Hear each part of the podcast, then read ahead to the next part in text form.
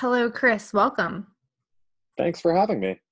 Uh, Chris is from We Have Fun. They are We Have Fun official on Instagram, and um, as the name implies, they have fun, but it's a particular type of fun, right, Chris? It can be. It It's can uh, be. leans a little more towards the spooky side sometimes, I guess. Most of the time, I would say, like pre-COVID, it was all spook all the time. Yeah, probably the the best stuff. Um, we ended up taking the whole month of October off last year and did a spooky road trip throughout the United States. And it was an amazing time and probably some of the best stuff we ever posted. and uh, it's been a little quiet lately with the, the pandemic and all.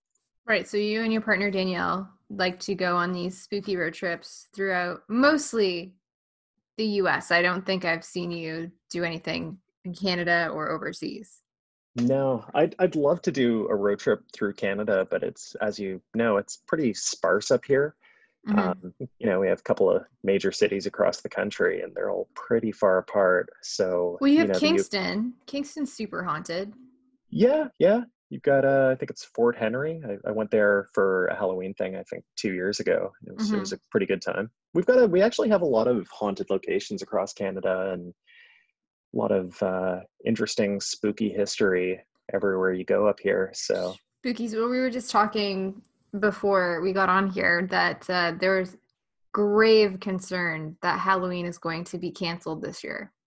I know. I I hope not. I, I hope we either have a solution to what's going on with the the pandemic, um, or we figure out how to do it safely that we could still have a good time and enjoy everything that comes with Halloween, but safely without spreading the virus. Right. But the whole irony with Halloween is it's the, the one time of the year that people willingly and unpolitically, well, I mean, maybe wear masks.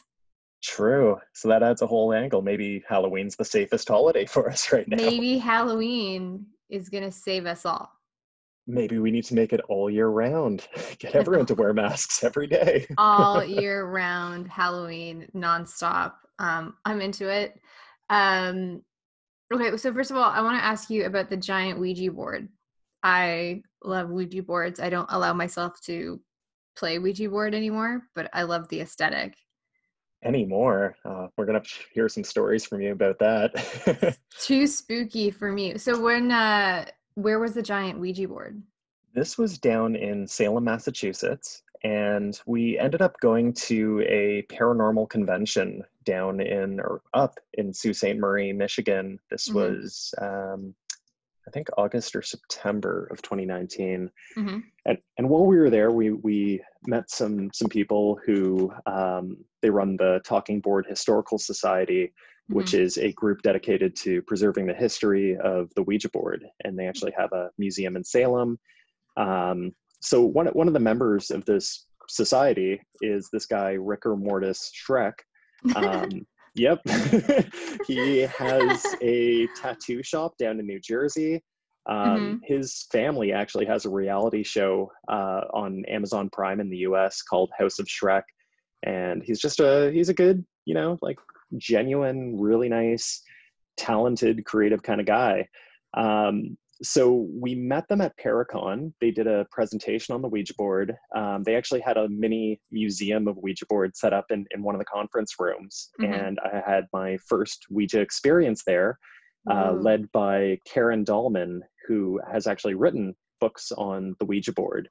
And she's a very talented person, and she's been using the Ouija board, I think, since since the 70s um, and kind of guided us through using it, both Danielle and I. And it so who was a- contacted you through the Ouija board?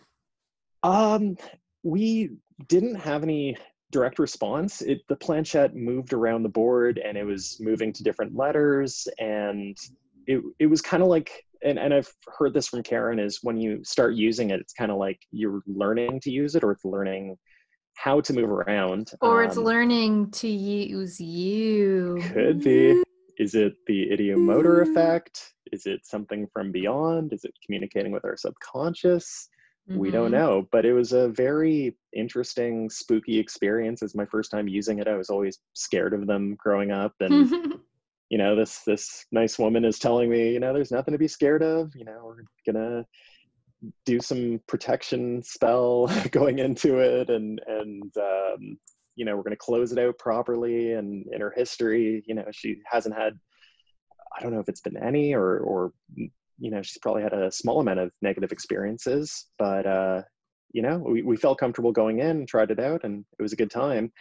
So um this intrigued us and turns out we we kept in touch with karen and and rick and uh rick told us that they were doing ouijazilla which is the world's largest Ouija board. You can park something like five or six full transport trucks on it, and they were doing it right down in Salem, Salem Commons Park in Salem, Massachusetts, mm-hmm. which is uh, one of our favorite places. Um, we had just gone there.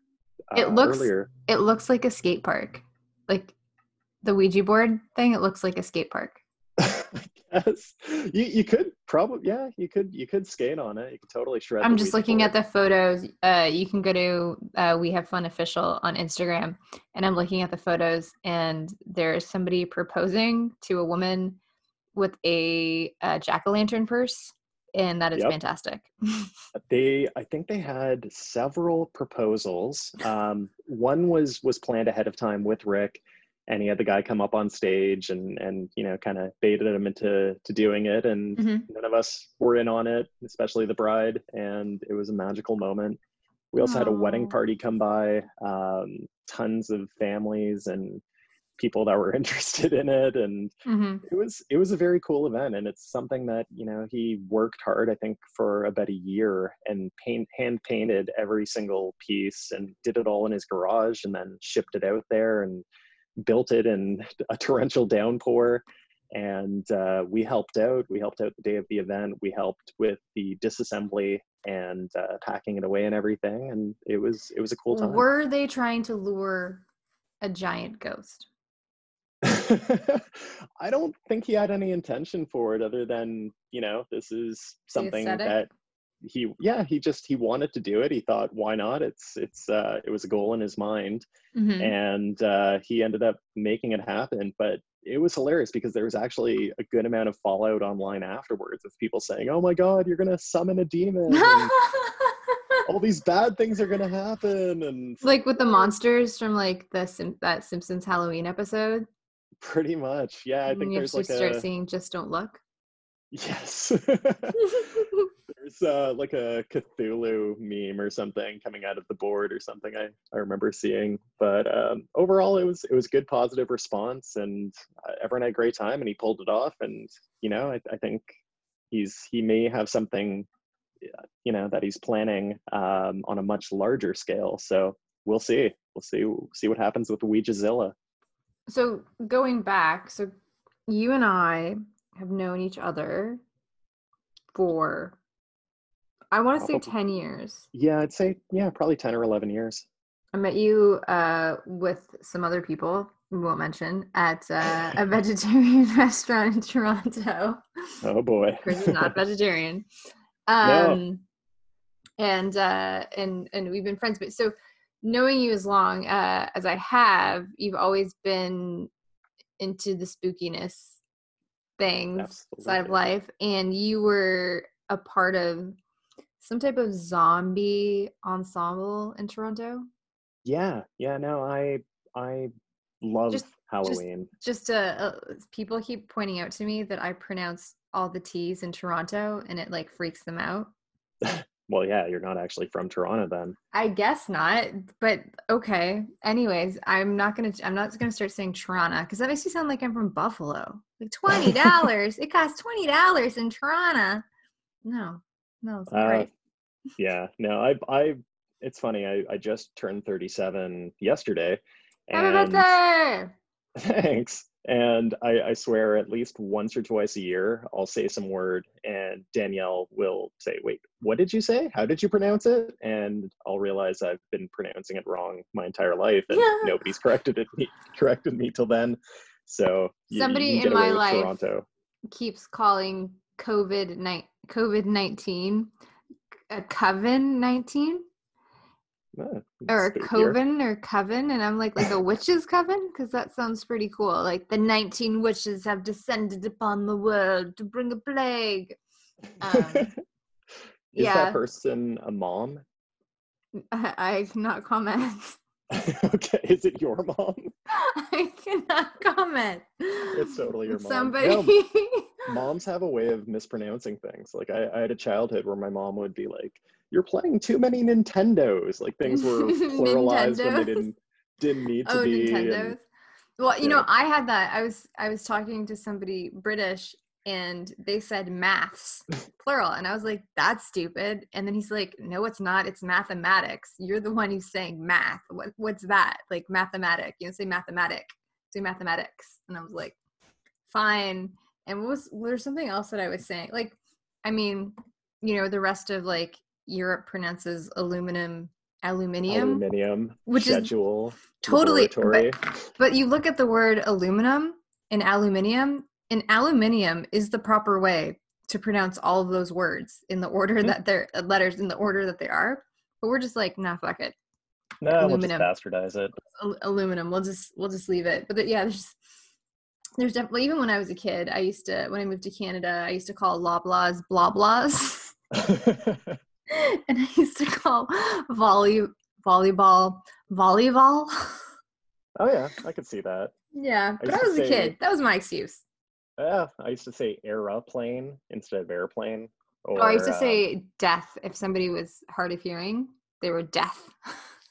deaf. deaf. Instead of deaf, deaf. Oh, okay. Yeah. I Um, feel like it's a common one with kids. dolphin instead of dolphin.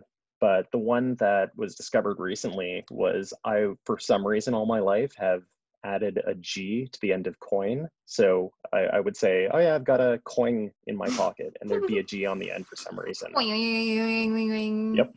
And I think Um, it took me until I was 36 to uh, get that one corrected. Yeah. Uh, what was the other one that I had? Um, subtleties. And I remember I was like 18 and I read it out and I said subtilities. oh yeah.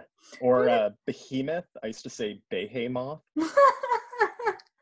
I was like reading it from like a NES Final Fantasy manual or something when I was a kid. There was nobody pronouncing it to me. Oh, here's one that I was guilty of until a couple years ago.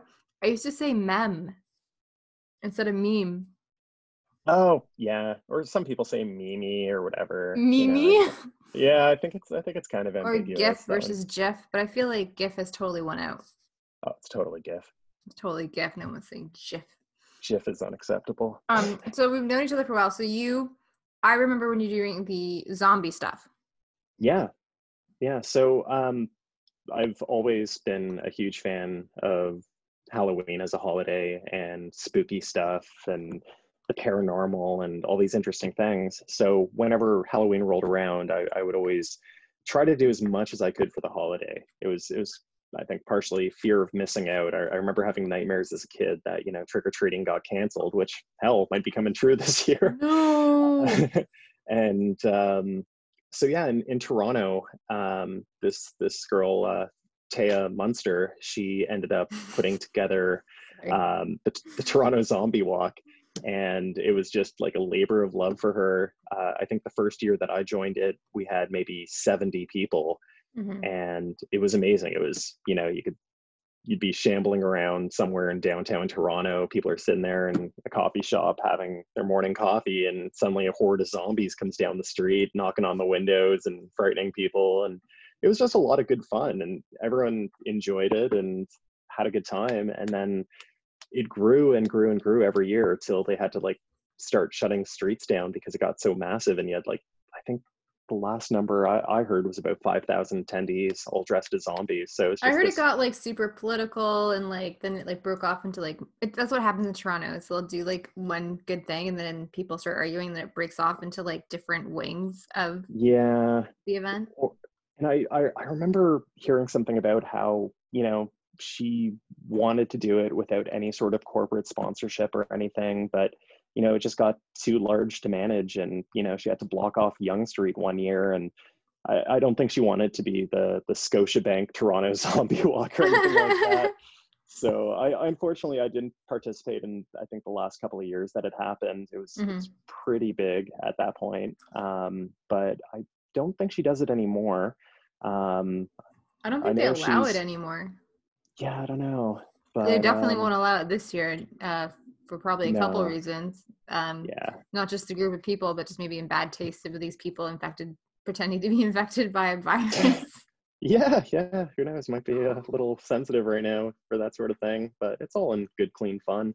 Mhm. Um, so I did that. I, I worked at um, some Halloween haunt type events. So I was a scare actor at Canada's Wonderland, uh, the Halloween haunt back back when it was called uh, Fear Fest. Actually, Mhm. did that for I think five seasons, and worked at a couple of smaller haunts around Toronto. And um, I, I just I love that kind of stuff. It's it's a lot of fun.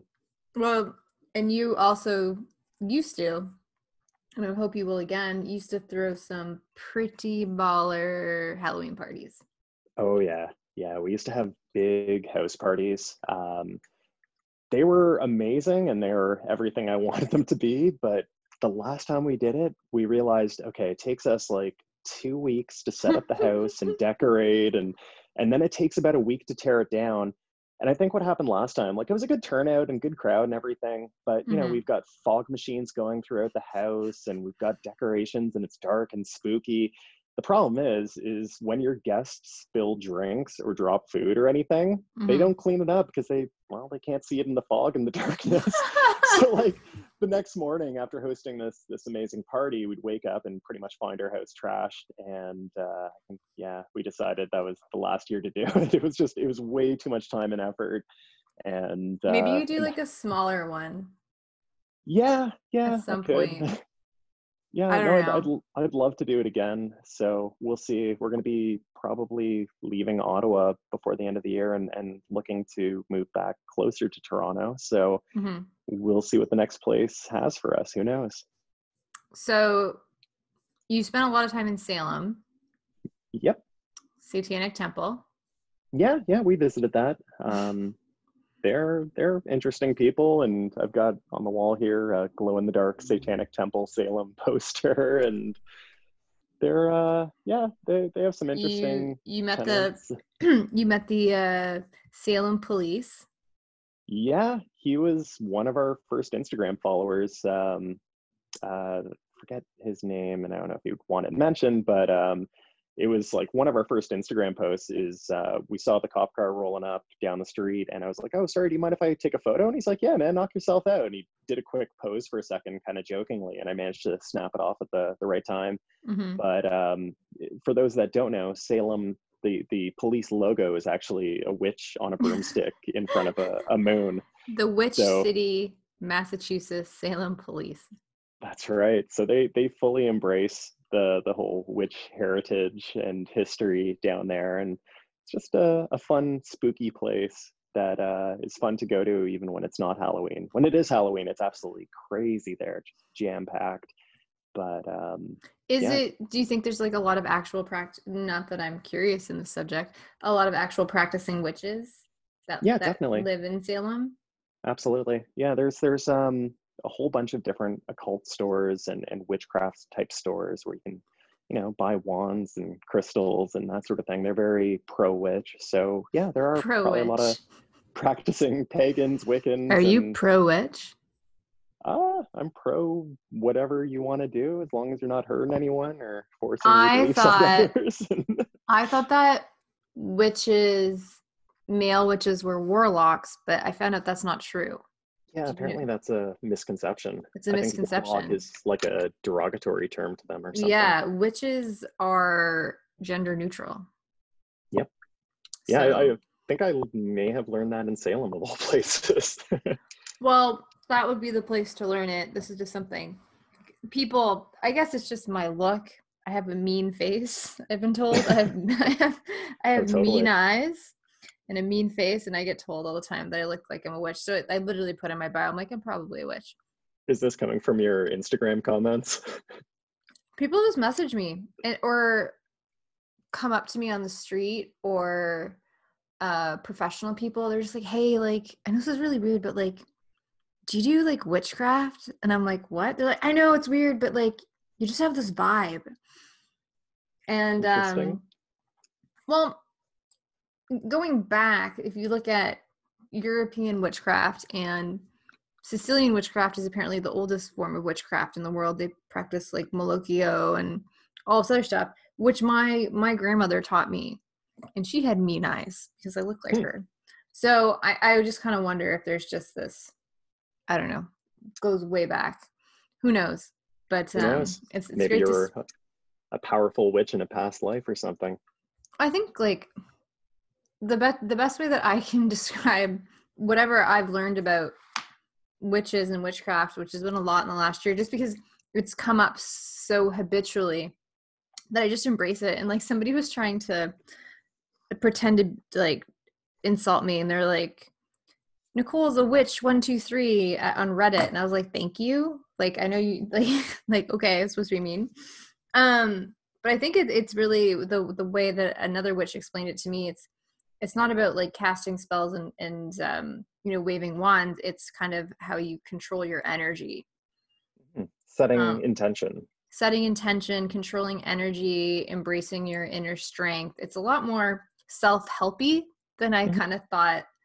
You know, like you know you you you get a bunch of herbs, you mix them together, but it's like it's really the intention you have and the intention that you're putting into it, and that you know the smell of those herbs or or the fire or whatever elements that you're using um, are what's kind of just like in enhancing that experience of your intentions and your energy. So that's that's kind of what I've learned. I don't know if you've learned anything different maybe in Salem or if it's just more of like a novelty and history thing. No, I, I think a lot of people take it very seriously. Um, some people subscribe to it as a religion, whether Wiccan or pagan or something else. Mhm. Um, but I, I do think it's a lot about self eh, setting intention. Um, you know, it's almost like positive affirmations, or if you remember The Secret, you know, all about positivity and vision boards and that sort of thing. I, I think it's kind of to that extent- Manifestation. manifest destiny. Manifest Um, destiny. But um oh. sorry? No, I was going to say that's even like the uh, the tarot deck, um, where you know some people will say, "Oh, it's a tool of the devil," but really, um, I, I think it, it can almost be like a form of meditation, where you know you're you're flipping over cards and then you're trying to interpret the meaning and how it relates to your life. So I, I think it It's the same It's with way for- astrology and Yeah. I, I don't get crystal balls. That's one thing. I think they're pretty. It's my favorite emoji, but I don't I don't have a crystal ball I just stare into and I'm like, whoa. Um, I know somebody who actually um, has been uh, Wiccan or pagan her entire life, as far as I know.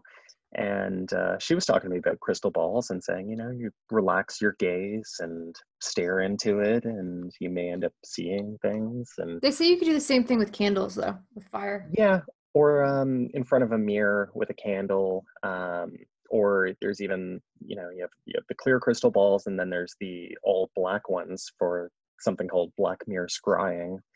Um, Oh. So whether it's, you know, kind of the, uh, what's the the name of it when you're trying to, uh, when when your brain is trying to pick up on patterns, and you know, you end up seeing faces and things. Hallucinating? No, there's a specific word for it. I Is it like. Bloody Mary where you go into the bathroom and then you spin around a bunch of times and then you see like a, a ghost? You're supposed to say it in the mirror three times, um, and then you'll see it. I, I've never personally done it, but I freaked the hell out of some kids in grade five who were doing it in the bathroom. Yeah. I was I, I went into the, the bathroom when I was so grade five. I was ten years old, and I heard these two kids in there, and they're egging each other on. They're like, "Come on, do it." No, man, I'm not gonna do it. Come on, you're scared. No, I'm not scared.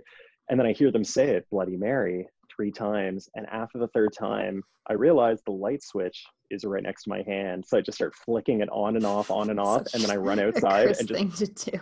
go go right to the water fountain and I'm just like just taking a drink and they came running out and screaming and uh, they were like Did, w- was that you and i was like what what are you talking about and they're like oh my god i don't remember who those kids were if i even really knew them but uh, i'm hoping they're out there somewhere telling the story of the time they had this really weird bloody mary experience and the lights turned on and off I um there used to be a movie, well it still exists. Uh, I think it was called Monster Under My Bed.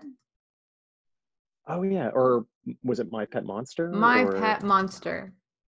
was that the they did the movie with fred savage Yeah. Yeah, I yeah, yeah. remember that.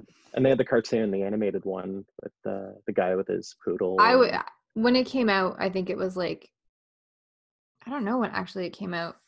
um, like the late '80s, I think, Late early eighties. '90s. It'd been out for a while, but I was really young when I saw it, and um, it just freaked me out because it actually had like an actual man play the monster from under the bed. He was like done up in monster makeup. And I Oh, remember yeah. that. Yeah, I remember that. It was I not watch cute. that one again. yeah, it wasn't cute like the cartoon. And so it really Yeah. freaked me out. And I went to bed. I'm a kid in California, Southern California. I'm like, oh my god, like I can't sleep. I'm so scared, blah, blah, blah. All of a sudden, my bed lifts off the ground. The whole house goes like flop. And I was like, ran out into my parents' bedroom and I was like, listen, I know you think I'm crazy, but I know for sure there's a monster under my bed because like my whole mattress lifted up and like the whole house like shook. And they were mm-hmm. like, it was just an earthquake. Go back to bed, sweetie. Welcome to California. I was like, I was so sure that I was that one kid who actually had a monster under her bed. And it was just a goddamn Southern California earthquake. And then, Those I are was- pretty terrifying. Sure. Um, I don't think if if I wasn't in that mindset of speculating there was a monster under my bed, um, and the earthquake happened, I wouldn't have cared. But I was just like, no, definitely monster. I was just, and I was in I, when I was in Los Angeles, um, in January. I was woken up at like 4 a.m. by an earthquake, and I Oh, jeez. I was like, I think it was an earthquake. It's just like a bump, right? Like, Yep. and I just, uh, I I was gonna type it in on my phone, and then I fell asleep, and then, and then like a couple of days later, I pulled up my uh, my browser, and it was like, was at earthquake what? like, I was clearly very tired when I was typing it, and I was like, oh yeah, there's an earthquake, and I messaged my friend. He's like, yeah, there's an earthquake on Sunday, and I was like, right, okay, like obviously not ruffled at all um, having been through a lot of them. Earthquakes are only scary when they go on for far too long, which is like more than five seconds. It feels like way too long. Yeah, I can imagine. I've I've experienced uh, one that I remember back uh, when I was living in Toronto, and I just remember I'm sitting there working away on my computer, and the monitor just started shaking, and uh, I was like, "What the Was hell?" Was that Like, during the G8 summit? I like 10 don't years ago? know. This was yeah, it might have been around that time, Yeah. and um, I was just like, "Whoa, what the hell was that?" And my sister was downstairs, and I was like, "Did you feel that?" She's like, "Did you feel that?" And yeah, it, it was more. It was it was kind of cool. They do uh, happen up here for sure. Um, Oh, yeah. Do you have any real ghost stories? I've had a couple of paranormal experiences throughout my life. Um, whether they're real or imagined, I'm I'm not sure. I like to be open-minded but skeptical. But there there have definitely been things that have happened that uh, that I can't explain. Like, Well, um, so join when us you're tonight on Unsolved Mysteries as we. all melodies.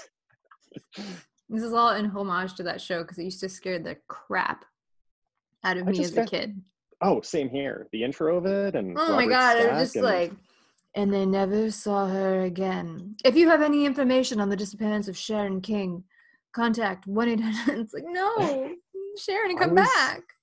Oh man, I was raised on like unsolved mysteries, Uh-huh. sightings. Later on, the X Files, Outer limits.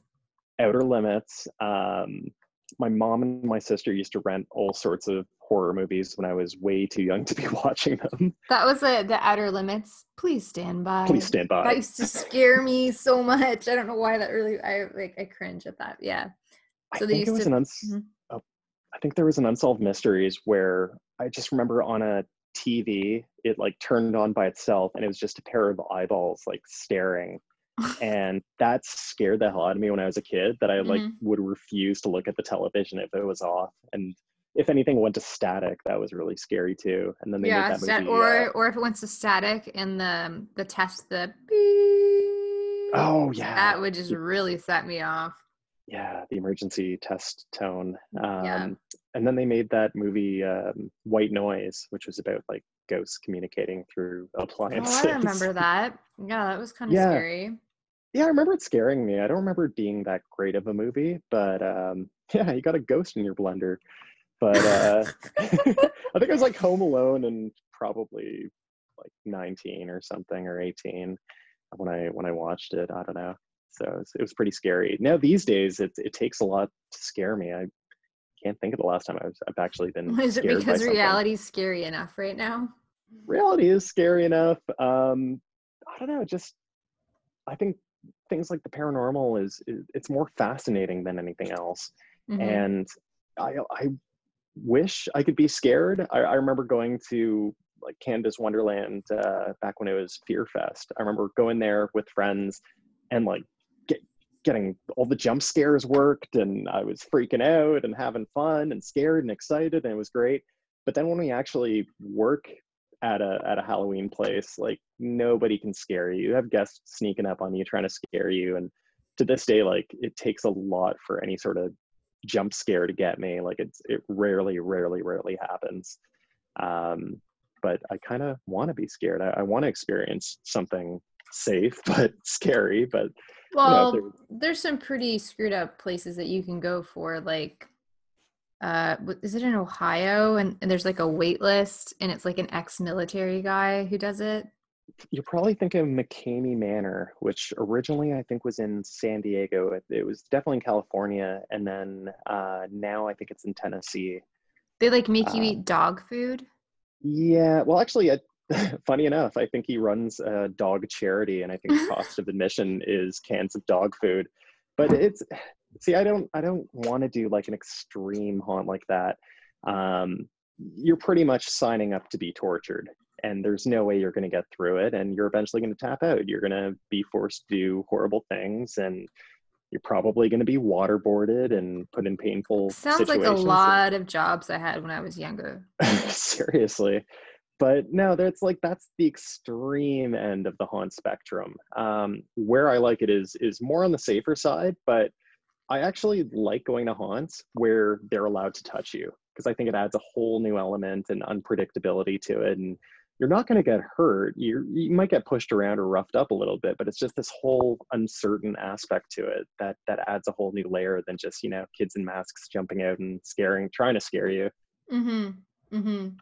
I think for me, I think people look at me. I'm a very petite person, and they think that I scare easily, but I don't. And so usually when I I try to go to as many haunted houses as I can in October, and. uh when I I'm always put at the front, and they kind of like I guess I don't know. You can tell that the the the performers or whatever you want to call them are a little bit like oh I can't get her, but like I just I end up like kind of joining in and I'll just because I'm leading the way and I'll start screaming and then everyone else will start screaming. I love that stuff.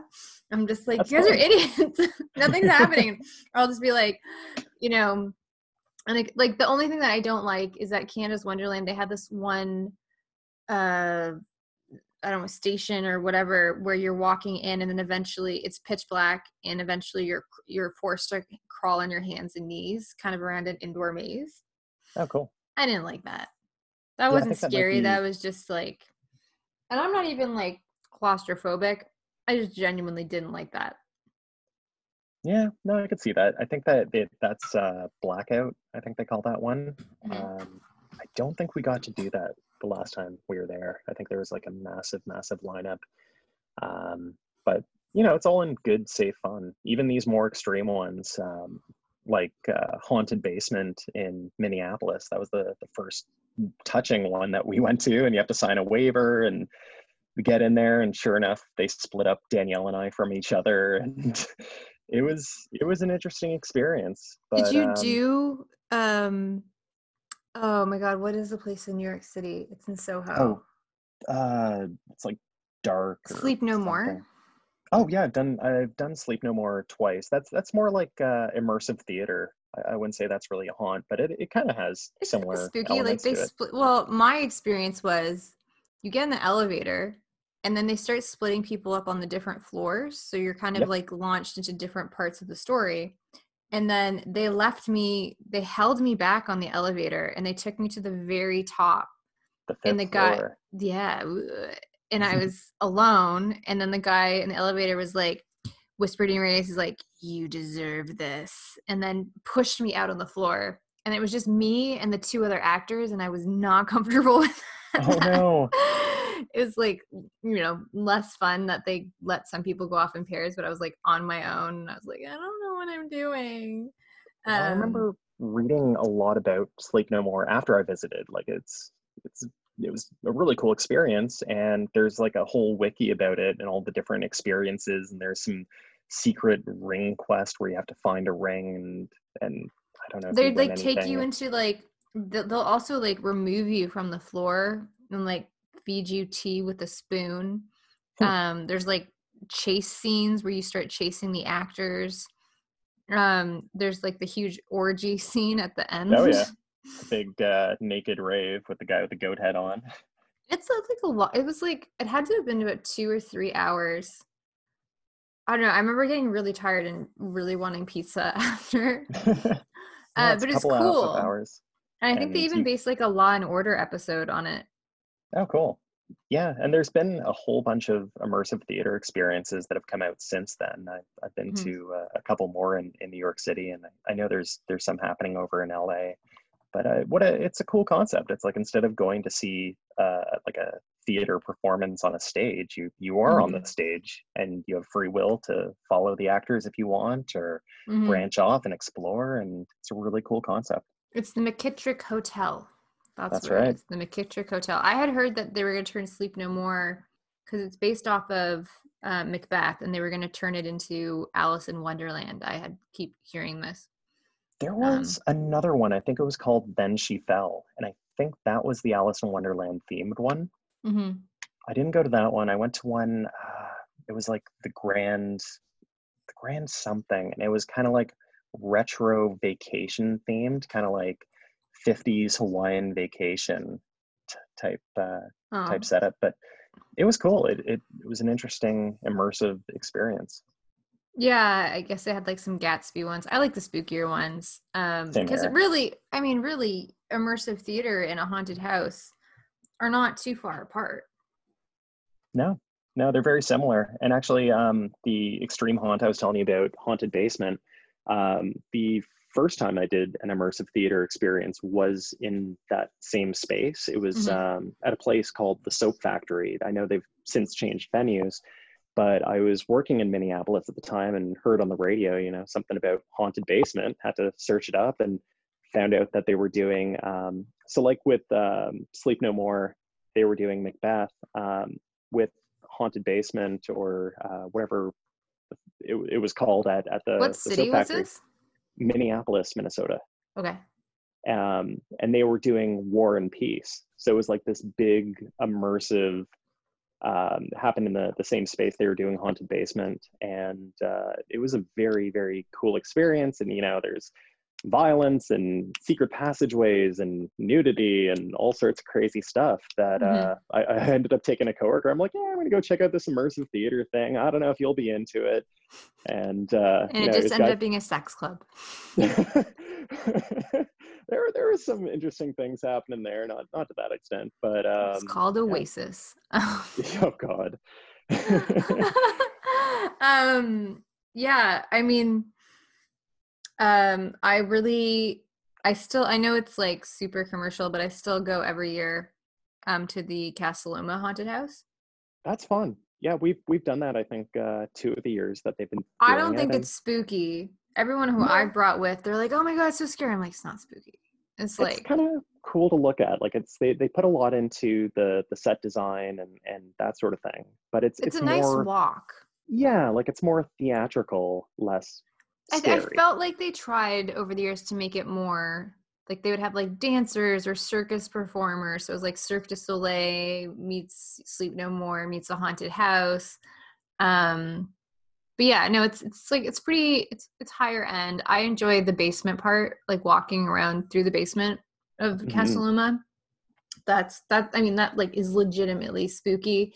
Um I don't know if you knew this, but like Casa Loma was like a big part of uh Canada's involvement in World War II. Um mm-hmm. they had mm-hmm. a lot of like the I don't know, the secret communications go through like the secret tunnels there and stuff. I don't know. Yeah, well Super that's like spooky. the towards the end where you go down the, the tunnel in the basement and you come out on the street and you try to figure out where you are and you realize Casa Loma is like way up the street. Mm-hmm. mm-hmm. So yeah, our, Yeah. my old high school was like that too. There was uh, like a long tunnel that connected it down to what used to be a- an insane asylum, and they used to transport patients through these tunnels back in the day. Uh, it's uh, apparently a notoriously haunted location, um, and I know it was used uh, during World War II as well. If I could build a house, I'd want a bunch of secret shit in there. I'd Oh, want absolutely. like a room with no doors. Um, you know, like uh in Casper where he has that like slide, that secret slide into the basement. Um, you know, like bookshelves that are doors, like that's a hundred percent gonna happen.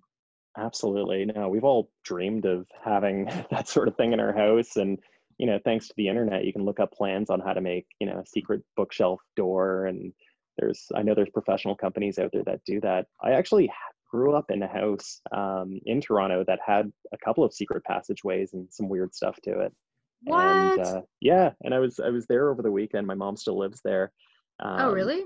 This is that the one yeah. I went to? Uh, yeah, I'm, I'm pretty sure you've been there. Yeah. Um, but uh, as soon as we went into the basement over the weekend, we were, we were staying there over the weekend and cat sitting for her, and while uh, they were up at the cottage, and uh, Danielle was like, "Oh yeah, aren't there secret passageways down here?" And I'm like, "Yeah, you're standing right next to one. There's a door in the wall there. If you pull the top of the wall, it's it's a whole door that you can't tell. Um, it's all like painted over wood paneling, and uh, used to be like the the oil tank room. And there's two other secret rooms in the basement. One of which is just a set of stairs that goes up into the ceiling, like it goes to nowhere. it's right, and the other one's uh, a sex dungeon. no, it's uh, well, I don't know if that's what they use it for. I hope hope not, but no, it's like the the freezer room. It's like a deep freezer in there, and I don't know. It's kind of cool. It's just um, I think because of additions that were put onto the house or something like that. I, I know the stairway used to go outside, and then they built uh, a bedroom over it. Um, so they just, I guess, sealed it up. But it was it was kind of cool having that growing up. Hmm. I um I have a ghost story. Do you want to hear it? Absolutely. It's super spooky. So you might want to like turn on a light or something. I hope it's super spooky. I in my wild youth used to um visit abandoned houses because I'm cool and edgy.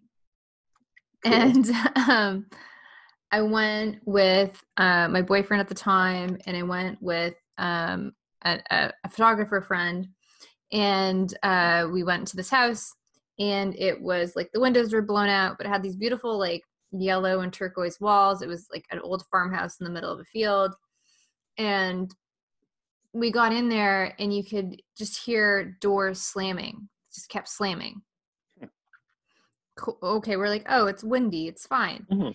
and then we um and then the two guys their eyes started burning really really badly and so this Could be it- allergies. well i didn't have any issue so the doors keep slamming their eyes start burning to the point where like we have to rush out of the house. They're like pouring stuff in their eyes. They can't see. Yikes. um it was really brutal. So we left. The next day i drive by. Guys the house is gone. Hmm. it had burnt down that early that morning reportedly struck by lightning. What?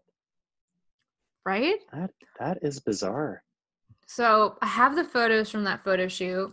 I still drive by that house or where it was. I still can. I, I have recently. And um I mean look, was it haunted? Of course, because that makes the story so much more interesting. Could it have been that there was asbestos and the fact that I'm five foot three and these guys were over six feet tall? and so they were having getting stuff in their eye because they were quite a bit taller than I was. and the doors were um, closing because it was windy. And maybe somebody who owns the property saw us and they're just like, you know what, that thing's a safety hazard. Let's just burn it down. Yeah, You never know. So we don't have these crazy teenagers coming and trampling through. Mm. I mean, that takes the wind out of my sails on that story, but I stick with the spooky side of things. It was pretty spooky in there. Yeah, maybe something was trying to warn you guys and get you out of there. Get out of there. I wouldn't go into the basement. They wanted to go into the basement, but I've seen that movie. You don't go into the basement. No, the basement's the source of all evil, always. Always, always. Which actually comes back to the ghost story that Mhm. uh, I was going to talk about earlier. So you're talking about, you know, the the ghost under your, or the monster under your bed, and it reminded me um, one of the first bizarre kind of paranormal or questionable experiences I had when I was a kid was, for some reason, I like to every once in a while I would sleep in the living room. I'd, I'd take a sleeping bag and a pillow and sleep on the floor, sleep on the couch, and It was so cheap- cool when you got to sleep on the couch, like when you were sick or something as a kid. You're like, yeah, I'm sleeping on the couch, like a wild person. yeah, it was just change of scenery, you know, Mhm. from your usual bedroom. So when I was a kid, you know, uh, like we talked about, raised on unsolved mysteries and sightings and all those shows, which actually we're we're revisiting. We've been watching um, Are You Afraid of the Dark and Yeah. Goosebumps and Tales from the Crypt Keeper, the animated series. And uh, so like I was I was raised on this kind of stuff and had a very active imagination. But I remember waking up on the couch in the middle of the night one night, and um, the basement door at the time was closed, and it was it was you know a couple of steps away from where my head was on the couch. And I remember waking up for some reason in the middle of the night, sitting up, being fully awake, fully conscious, and all of a sudden the basement door handle started rattling like somebody on the other side was violently trying to open it Mhm. and i jumped up i ran to my parents room i woke them up i was hysterical and uh, i'm like oh there's a there's a monster there's a ghost something's in the basement i, I didn't know what to believe Mhm. and my my parents you know they they thought i was having just a dream um, but they still got up and checked it out and made sure you know nobody broke in or anything like that and no nobody was down there nobody broke in but i remember clear as day the door handle rattling and it scaring the hell out of me when i was a kid um, these days i look back and i think hmm, maybe it was sleep paralysis which seems to be the cause of a lot of paranormal experiences for people um, Sleep but I- I s- paralysis is very specific though. That doesn't fall into the to the category. As somebody who suffered with sleep paralysis most of my life, it's usually an ominous presence or figure standing over you and you can't move. yeah like the the old hag or somebody will feel like a weight on their chest i've heard um, i only had it once when i was a kid and i it wasn't scary i just it felt like I, I couldn't move and felt like my eyes were glued shut uh, and i couldn't open them and, Yeah, that's definitely was- sleep paralysis, but a door opening and shaking, that's not sleep paralysis. no and there was like no break between seeing it and like jumping up and running to my parents bedroom like i I remember seeing it my mind going oh my god is is this really happening and like freaking out and running it wasn't like i woke up from a bad dream where it happened so I had my most my most significant paranormal experience in December. I think I already told I probably already told the story on the podcast. It really freaked me out. um I I think I was hallucinating from lack of sleep.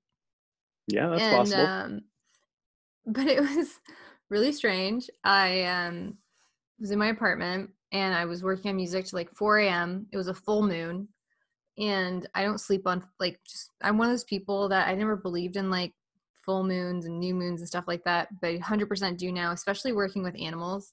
And it's just Oh, yeah. like full moons produce more light, so people tend up to to have trouble sleeping. More light it affects the tides Yeah. um yeah definitely believe there there's something to it and growing up that was just you know i remember my mom would say oh watch out it's a full moon tonight people are going to be crazy and it seems like when it is a full moon people are a little crazier and Oh, wilder there was a and full there was a full moon this past Saturday, and I could tell you stories of stuff that happened, and I was just like so chill about it because I was like I was expecting this. Go on. Yeah. Um, but I had gone to bed, and I um turned off the lights, and I saw like strobes across like with my eyes shut, like you would see if you had just um had a your you know your picture taken with a flash. And I Mhm. was like, okay, I'm gonna turn the lights on. Am I having a seizure? turn the lights on nothing. But then I look to, I mean, I sleep in a king size bed, but I sleep on one side of it because whatever. Um, and I look to the side and there's a glowing orb about the size of a watermelon just huh. beside me. And I was like, that's fucked up. And I was like, I really need to sleep. And so I looked at my dogs and they were just like, whatever. And I was like, I think I'm hallucinating. So I turned off the lights, lay back down. And again, this like flashing lights in front of my eyes. And I'm like, fuck. So I turn on the lights and I'm just like me in this orb, just like kind of like glittery, uh, you know, amber type colored orb. And I'm just kind of sitting at it, looking at it. And I wasn't scared. I felt like maybe somebody was trying to visit me but it hmm. was at a very inconvenient time but maybe they only had like this little window to do so and i was just like i really want to sleep. I was like i really want this to stop. I really want to go oh, to sleep no. now. And so i turned off the lights and i turned over and the orb was just there in the dark. And i had thought that i was having like either seizures or a migraine um, and i thought that the light if it was a migraine the light would would be like an aura following my eyes around the room but it was mm-hmm. stationary. Yeah, I was so, going to ask if it was staying in one place or moving it was, around. It was staying right on the other side of the bed, right next to me, stationary. And I was like, this is fucked up. Crazy. And then so that's happening. And then then I look to the ceiling and the ceiling starts filling with smoke. What? Yeah. And it's like billowy smoke and it just gets darker and darker, heavier smoke. I don't it's I know it's not real. Like I'm looking what's going on. I'm like, it's four o'clock in the morning. I'm really tired. I haven't, I think I had just gotten back from LA or something. I was jet lagged.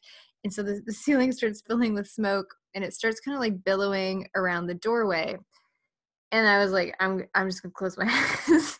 and I fell asleep and I woke up and everything was fine. Wow. Um, and where was your phone or camera the entire time? You know what's funny? It didn't dawn on me to take a picture. Hmm. That's really funny. And I'm like a person who takes a picture of everything. Yeah. It it was it was such like a surreal experience where I was just I was so tired. I was like annoyed it was happening. I wasn't like, wow, this is kind of magical and cool. I was like, I want to go to bed. Let me go to sleep. Why is this happening now? I'm not in the mood for this. And uh, it was very weird. And I'm sure it was just like a hallucination from sleep de- deprivation and uh, you know, me being crazy and staying up too late on a full moon. Uh, but now I know not to stay up late on full moons. Ever since then, I was like, you were going to do whatever you have to do just to stay asleep. oh man, see, I'd be the opposite. I'd be like, all right, let's try to recreate recreate the environment. And I never thought about why I didn't think to take a picture. That's so well, weird. You hear stories about people that have paranormal experiences or experiences with aliens and UFOs or um, in a group setting, they'll experience something and then they won't talk about it. Just everyone kind of subconsciously agrees we're not going to bring this up on the rest of the camping trip or whatever, you know. And it is until later that maybe a couple months down the road that somebody brings it up. So I have strange about that. I woke up with a honeycombed, almost a perfect honeycomb shaped burn on my back. Um, what? Like three or four days ago. I'll, I'll show you, the, I'll send you the picture after. And uh, I showed my parents and they were like, what did you do? And like, we went through like my bed, anything I could have like burned myself on. And I was like, nope, it was just like this perfect honeycomb shape. So I have no idea. It remind the first thing I thought of is the burns that you see from people who get abducted by aliens or interact with spaceships. so that's where my mind went because I'm creative um i have no idea maybe it was like a chemical reaction to something but it's like a perfect burn it's right in the middle of my back it looks intentional it's it's super weird, weird and i don't have any tattoos or piercings or any anything so i don't know some sometimes weird stuff happens to me but i think it's a part of being a redhead. Honestly we we attract the weird and the wonderful. That is strange. That, that it actually reminded me um so similar to the story of me sleeping on the couch.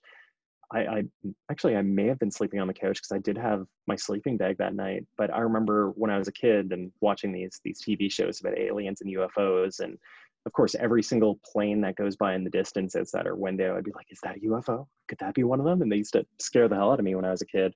And I remember waking up in the middle of the night underneath this giant skylight that was in our kitchen that was added to the house while we were living there. So I was always afraid of going under the skylight when I was a kid because I I was afraid if I looked up I'd see an alien like peering into the house. And I remember waking up in the middle of the night in my sleeping bag underneath the the skylight. So I, I mm-hmm. must have sleptwalked, and I remember thinking, "Oh my God, did a guy did I get abducted?" And um, you talking about the the mark on your body totally reminded me of something I forgot about, which is um, in my neck or on like my right shoulder there was like this this hard bit of something underneath the skin. I remember having it when I was like 12. I don't know if it was like a, a cyst or something like that, but it, it was like this kind of hard, small, cylindrical, maybe the the size of a grain of rice or something underneath the mm-hmm. skin. And of course, from watching Unsolved Mysteries and stuff, I, I totally thought, could this be an alien implant? Mm-hmm. you know, it was just a mm-hmm. story about that on sightings the other night. So yeah, childhood imagination, lots, lots of fun. lots of fun and like I personally believe in aliens. I think it's irrefutable at this it just wouldn't make sense for there not to be. Yeah. Um and I got really obsessed with the um the uh, Nevada desert aliens from the uh they call them the tall whites. Oh yeah. It was really Charles I can't remember what his name was. Do you know who I'm talking about? I think so. We we listen to coast to coast AM and different uh, horror and paranormal podcasts and that sort of thing. Oh, so I probably it's on probably Prime. It's on Prime Video. Uh, Charles okay. James Hall, who claims that he was living with extraterrestrials for two years, called the hmm. Tall Whites. Um, that or he was a white supremacist. Who knows? No. Oh, jeez. oh, there's like a there's a new documentary and it just came out. Oh my god, I'm gonna have to watch this. Sweet. The story is, watch that tonight. Is, is based on the book series Millennial Hospitality by Charles James Hall, who claims that he was living with extraterrestrials for two years. Charles was scared to death during his first encounters with the tall whites, as he calls them, but after some months, he overcame his worst fears, started to communicate with the extraterrestrials, and slowly getting to know them. There was that, and there was a there was a um, a documentary that came out I want to say his name was Bob Lazar. Oh, Bob Lazar, I think. Bob Lazar. I watched that and I was like, whoa. I still haven't seen that one. Do you, do you recommend it? Highly recommend it. Nice. Yeah, I'll it, check it out. Oh, okay. So the weird thing about that documentary though is that it is narrated by an actor and the narration is really over the top. It's not just the acting that's over the top, but it's the actual narration. Um, it's it's Mickey Rourke. Oh my god! So it was really cool. so that would that's what he's been up to. He's been up to a lot. Um, yeah, yeah uh, I'm pretty sure it's M- Mickey Rourke. Am I making this up? No, yeah, Mickey Rourke. He's the narrator. Um, definitely watch it and I'm gonna watch that Charles Hall one. Um, but one last question: Can you explain the photo on your Instagram where your partner Danielle is in a devil's costume? Oh God! Talking to the police in a cemetery. Oh boy, we actually. It's funny. I I told the story on Saturday night, so it's it's fairly fresh. So this was after we joined Instagram and decided, you know, we have a lot of fun. Let's, you know, post our, our adventures online and show people these fun, cool, spooky things that we're doing and inspire others to to do the same. And uh, we were fully into it and going on these adventures and, and posting content. And I ended up picking up a drone. So we are trying to think of something fun to do with this drone. And somehow we came up with the idea of let's let's go to um, the Halloween costume. What is it? Spirit Halloween. Let's go to Spirit Halloween and get devil costumes, and we'll get drone footage of us dancing around in a cemetery. So we went out, got the costumes, found uh, a cemetery just outside of Hamilton in Stoney Creek that um, I could legally fly the drone and it wasn't in restricted airspace or anything. And as I'm setting it up, you know, we, we kind of both realize, you know, it's a little disrespectful for us to be dancing on graves or anything like that. So let's let's scratch that idea. But we'll we'll still film here, but we'll do it off to the side. So we set up the drone, had it flying in the air, and we were just doing shots of us like running at each other in these devil costumes and skipping around. Um, you didn't see any of the, the tombstones or anything. It was like the edge of the cemetery. And as we're filming, and just kind of goofing around. I guess somebody saw us doing this and called the cops on us because a police car pulls up to Danielle and Danielle's just standing there like, uh, Kris, you want to put the drone down? And I, I, just recently got my drone and went through the, the certification process. So I knew, knew the rules. I had to be in full control of it at all times. So I had to land this thing. So I landed it and went over and talked to the cop, and he's like, "Ah, oh, you guys aren't allowed to be flying drones here." Meanwhile, he didn't even ask why we were in double costumes or anything. but uh, yeah, he's he's like, "Oh, you can't fly it here," and I'm like, "Well, actually, I, I can. You know, this this airspace is it's not restricted, but if if you're telling me I'm not allowed, then I I can respect that." And he's like, "Yep, yeah, move along." So you know, he took off. I went to pick up the drone the whole time and thinking, I hope I got the shot. I hope I got the shot. And I wasn't even trying to get the shot, but sure enough, as I'm landing the drone, managed to get some good video of Danielle standing there, like awkward and embarrassed next to the cop car. so fun That's times. amazing. So what's what's next for you guys? What are you going to be doing? YouTube channel, uh, online. What what's the plan, man? We got to come up with something fun. Um, a lot of it was going on fun road trips and exploring the United States and doing paranormal investigations with some like travel channel ghost hunting celebrities and and that sort of thing. And and so I don't know, we're we would love to do another spooky road trip, another, you know, paranormal investigation, something like that. But I just I don't know if that's the now is the time to do it with the pandemic. Kingston, so, you're not far. Yeah, they they had a couple of outbreaks there recently though, so I don't know. But um then again, you know, these big abandoned old, you know, mental asylums and there's one in Sudbury. And, oh, okay. Didn't know about that. Really? We passed through Sudbury on the way to, to Paracon, the place where we met the Ouija board people. But mm-hmm. um, no, I haven't really explored Sudbury other than just stopping by. So I've never been. Good. I've just seen a lot of photo shoots at abandoned uh, psych ward hospital. Oh yeah, in, they're they're uh, all over. Yeah, so people can find you at We Have Fun Official, the official yep. place to have fun. Um, I I hope you know for the world's sake this whole COVID thing gets knocked on its butt. Um, but uh, mostly so I can live vicariously through your spooky adventures. It's kind of romantic to me Aww. to be like a couple going through and like going to Salem and going to haunted houses. I think Halloween is super romantic.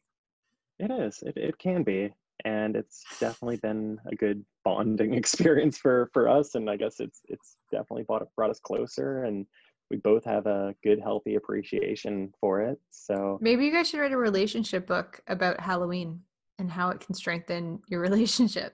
Oh god. I don't know about that.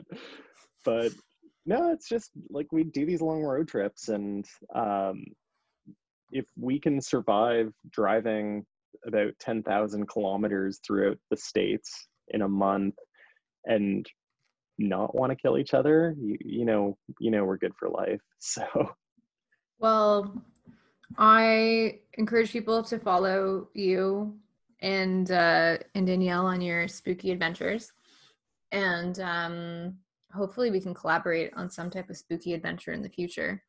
That would be amazing. I'd love to do that. Spooky adventure time with Late July, and we have fun. Official. I'm just working on the song right now it sounds pretty good. needs needs a little polish, but you know it's passable.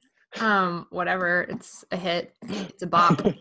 um, thank you so much for joining us, Kris. I can't wait for your next spooktacular adventures. Thanks so much for having me. That was a good time.